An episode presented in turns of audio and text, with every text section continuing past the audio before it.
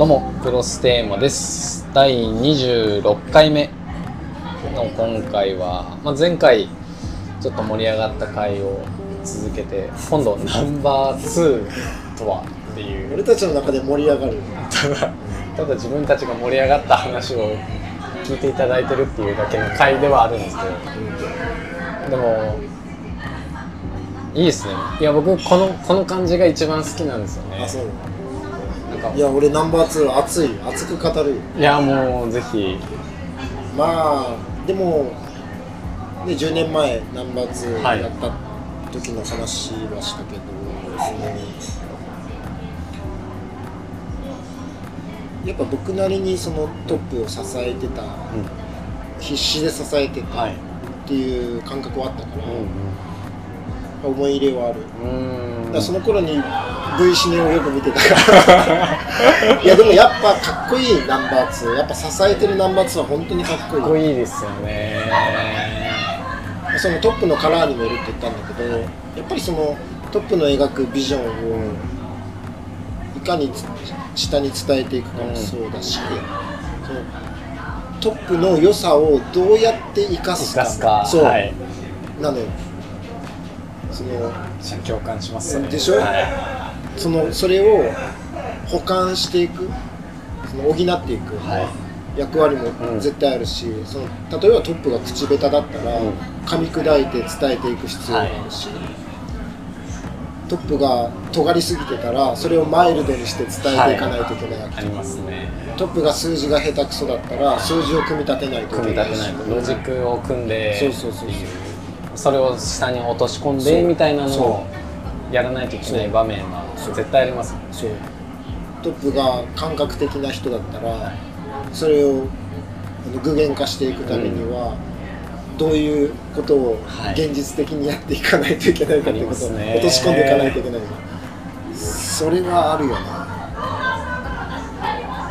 一個のこうカメレオンじゃないですけどやそう。っぱいろんな変化を作れるそう。そう。いう、うんすごくナンバー2に重要な要素なのかな柔軟さが必要、はい。うん、その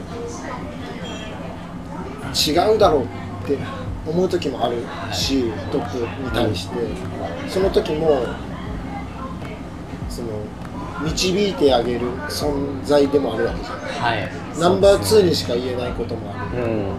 わけじゃん。はい。でその違う道をトップが行きそうな時は、ちょっとこっちじゃないですようん。こっちじゃないですかみたいなのをこうやんわり伝えていかない時もあるし、ありますね。もう絶対間違ってる時とかはその、ね、本気で言わないといけない時もあるじゃん、ありますね。うん。それはそのチームが勝つために。はい。チームが勝つためにトップに対してもう本当これを聞いてもらえないんだったら、うんうんうん俺は抜けますぐらいのはいこと、勢いで言わないといけない場面もあるか場もしれない面もありますね。そういう場面はあると思う、うん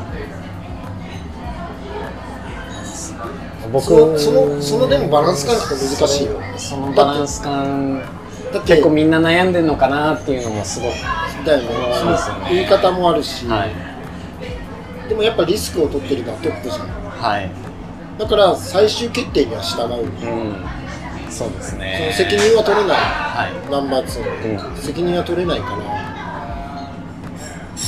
その全ての責任をトップが引き受けるわけだ。最終決定には従う。はい。でも自分の意見はちゃんと言う。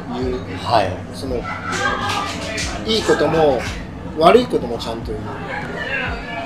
そのこういうリスクはあると自分は思いますそれはそのイエスマンである必要はなくてそのじゃあ分かりますそだろうなんだろう。前回も言ったけど方向性をバシッとそれるのははい。組織としては必要なんだけど、ナンバー2だから言える。うイエスマンじゃなくて、んはい。自分はそれに対してはこういううん。ことを懸念してる。はそのリスクを伝える、いうんうん。でもそのリスクまで理解した上ではい。トップがそれは許容範囲だからうんうん。大丈夫だい。行くって言ったらもうやるしかない。そうですね。って思う。あー。結構今聞いてる方々でもそこに悩んでる方が多いのかなっていう。俺俺多分バーって言ったけど、はい多分かなりなんかふ深くて密度の濃い話をしてる。いやめっちゃ濃い話ですよ。めっちゃ濃い話をしてると思う。多分真剣にこれ考えてる人であればすごく密度濃いって思うはずうん。ですねなんか聞いてて。多分その、うん、分かる人はうん。分かると思うただ自分の役職がこうナンバー2だからだけで終わってる人だったら多分何も感じない話だと思うしけどすごくこう真剣に今のポジションに向き合ってこれから自分どうしていきたいかって思ってる人からしたらめちゃくちゃ貴重な回だなって僕は思うんですよ。それは俺も真剣にやってたし、そのだから腹も立つんだけどね。いやわかります。そうですよね。悔しいし腹も立つし、はい。感情的になっちゃう時もあるかもしれないけど若ければね、はい。やっぱ今思えば未熟だったなとか思うけど、はい。まあ若いからからぶつけちゃった時もあるし、はいそれはもうしょうがない僕それでたくさん失敗してるからなんで。失敗した。たくさん失敗しました。ね失敗エピソード言って。いやもう僕ナンバー2に一番最初になったのが22歳それは若すぎる。若すぎるんですよ。右も左も分かんない若造の状態で。その頃ってだいぶ尖ってたんだよめちゃくちゃ尖ってましたね。いや多分さそれなりにそれなりにっていうかもうバリバリ実績も出してただろうしそのその軸もちょっとあった部分もあったんですよ技術もあっただろうし多分一番天狗になる時期。ねはい、完全完全に今思えばもうあのあの頃の若造があってすごいこう自分を叩いてやりたい天天狗になる時期。完全に。でもなんかその時にすごいこう感じてたのが たまたま自分の場合は22歳の時に、まあ、前職の整骨院業界で本本院ってこうまあ1号店みたいなところの今度2号店を出すからっていうのが22歳のタイミングでいただいたんですよ。2号店の院長をやってて。でそれを引き受けてと同時に今いる全体組織のマネジメントをやってくれって22歳の時に言われたんですけどまあ上の先輩もいればまだ高卒の学生になりたての子もいるしっていう中で難しいねでも経験値としては、まあ、専門学校時代からこう経験してたからっていうのでこういろんな場面をこうくぐってきたからっていうので評価していただいた部分はあるんですけど。えそれって何歳ぐらい上の人までいたの？上はもうあの受付さんとかで言ったらもう60ぐらいの人もいるし、えもう50代の人もいれば40の人もいれば。すごいねでこう技術者だけじゃなくて治療院の顔の受付さんたちっていうところもこういかにマイルドに伝えるかみたいなのを、まあ受付さんはまだは上司ってなったらは話聞くかもしれないけどまだそれでもがやっぱさ技術職の人はさやっぱプライドあるじゃん。い、上の方がやっぱ難しかったでしょ？難しかったんですけど僕一個決めてた部分があって上の人が何にも言えないぐらいの自分が技術つけるっていうので圧倒的にもうその人の質と量を上回るっていうふうに思ってたのが多分20前半すごいね。の時でしたね。俺それ分からんかった。323ぐらいでいやいやいやいや。分からんかった。もうこいつが言うんだったらもう従うぐらいに思わせてやるっていう気持ちでしかなかったのがなんか変に尖ってた。なんか20前半だったなっていうのあはもうそこでしか勝負できないから。ねそうですね。はい。もうそのもちろん年齢とか経験値では、もう絶対勝てね、ない。勝てないからね。っていうのはそこでしか勝負できない、はい。なるほどね。例えば柔柔道整復師っていう僕の国家資格持ってる中のうん。スキルであれば例えば治療技術もそうなんですけど、患者様対応だったりとか、あと接遇だったりとか、テーピングの技術とか、急性の外傷来た時にとか対応スキルとか全部凌駕してやろうっていう気持ちしか。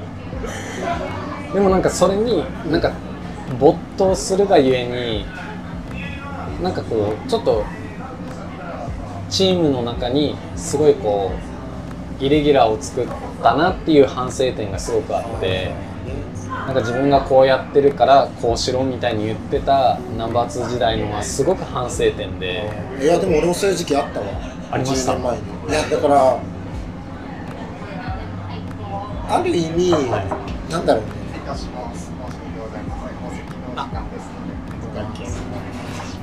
お会計。来ちゃった、まあ、ありがとうございます。ある意味よね。俺も未熟だったなと思うけどあのそれを信じてた、その自分は間違ってないうん。信じてたからバーンってやっちゃったみたいな。そうですね。いや俺もだ俺のその頃10年前はそのトップが理理念経営。はい。もちろん理念大事なんだよ、理念経営だったけど会議の内容がその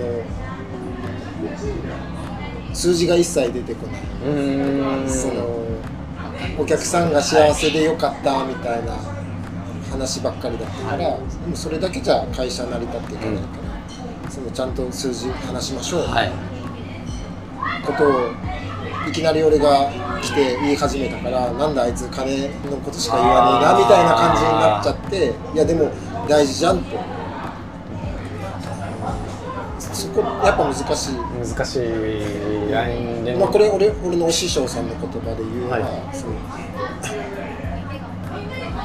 か感情的な価値と経済的な価値はイコールじゃない。ああその感情的な価値をうーん自分はこんだけ頑張ったとかお客さんこんだけ喜んでくれたんだからっていうのといくらお金を生み出したのかっていうのは全然違うもの違なで。うんものですよね、じゃあ分かるけど心情的には分かるけど、そこはだいぶ別物としてだから捉えていかないといけないので、そうです。うん僕それが2回目のナンバー2時代に感じたんですよ。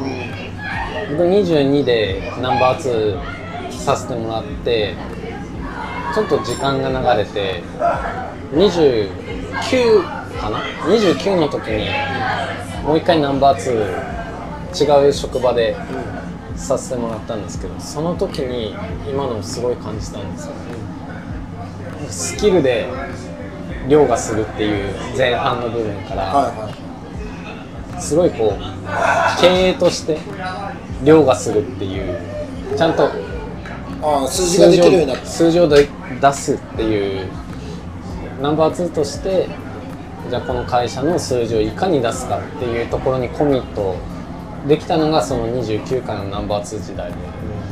でもそこのフェーズの時にやっぱ感じたのがやっぱナンバーワンとか経営者の方はちょっと言いづらい部分もあるじゃないですか。ああお金のこと。お金のこと。そうね。でそれをちゃんと今の自分のポジションで汲み取って多分今の経営者は売り上げを立てたい。けどそれを言うとスタッフからしたら負担になる。けどそれをじゃあどこが伝えるかって言ったら下が感じろじゃなくてナンバー2がいかにそれを汲み取って下の組織に落とし込むかっていうのをすごく学んだのが2930とかのなんか時だったなっていうのは。でやっぱそれに応じてこう結果が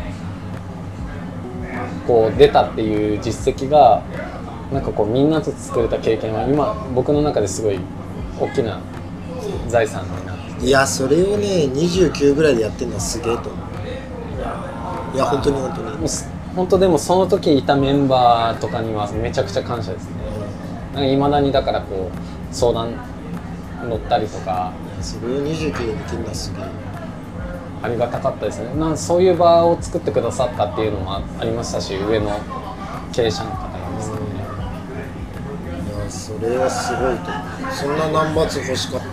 っていやいやもうただただもうでも結果になんか最初の20前半の時は技術のコミットだったのが数字のコミットになんか20後半になって全国的にトップ5%に入ってみたいな経験させてもらってみたいなのをこう数字で出したのはなんか今となってはこう良かったなっていう売上規模だったりとか田舎にいながらもこう患者さんがすごい来るとか自分自身の実績としてもすごいこう経験人数が施術の人数が増えてるとかなんかそういうのがこういろいろ数字をこだわったからこそなんかこう出せたっていうのは今今となってはなんか良かったなと思いつつプラスなんかその時にもっと上見たいなって思ったのが今のなんかこの好奇心にもつながってるのは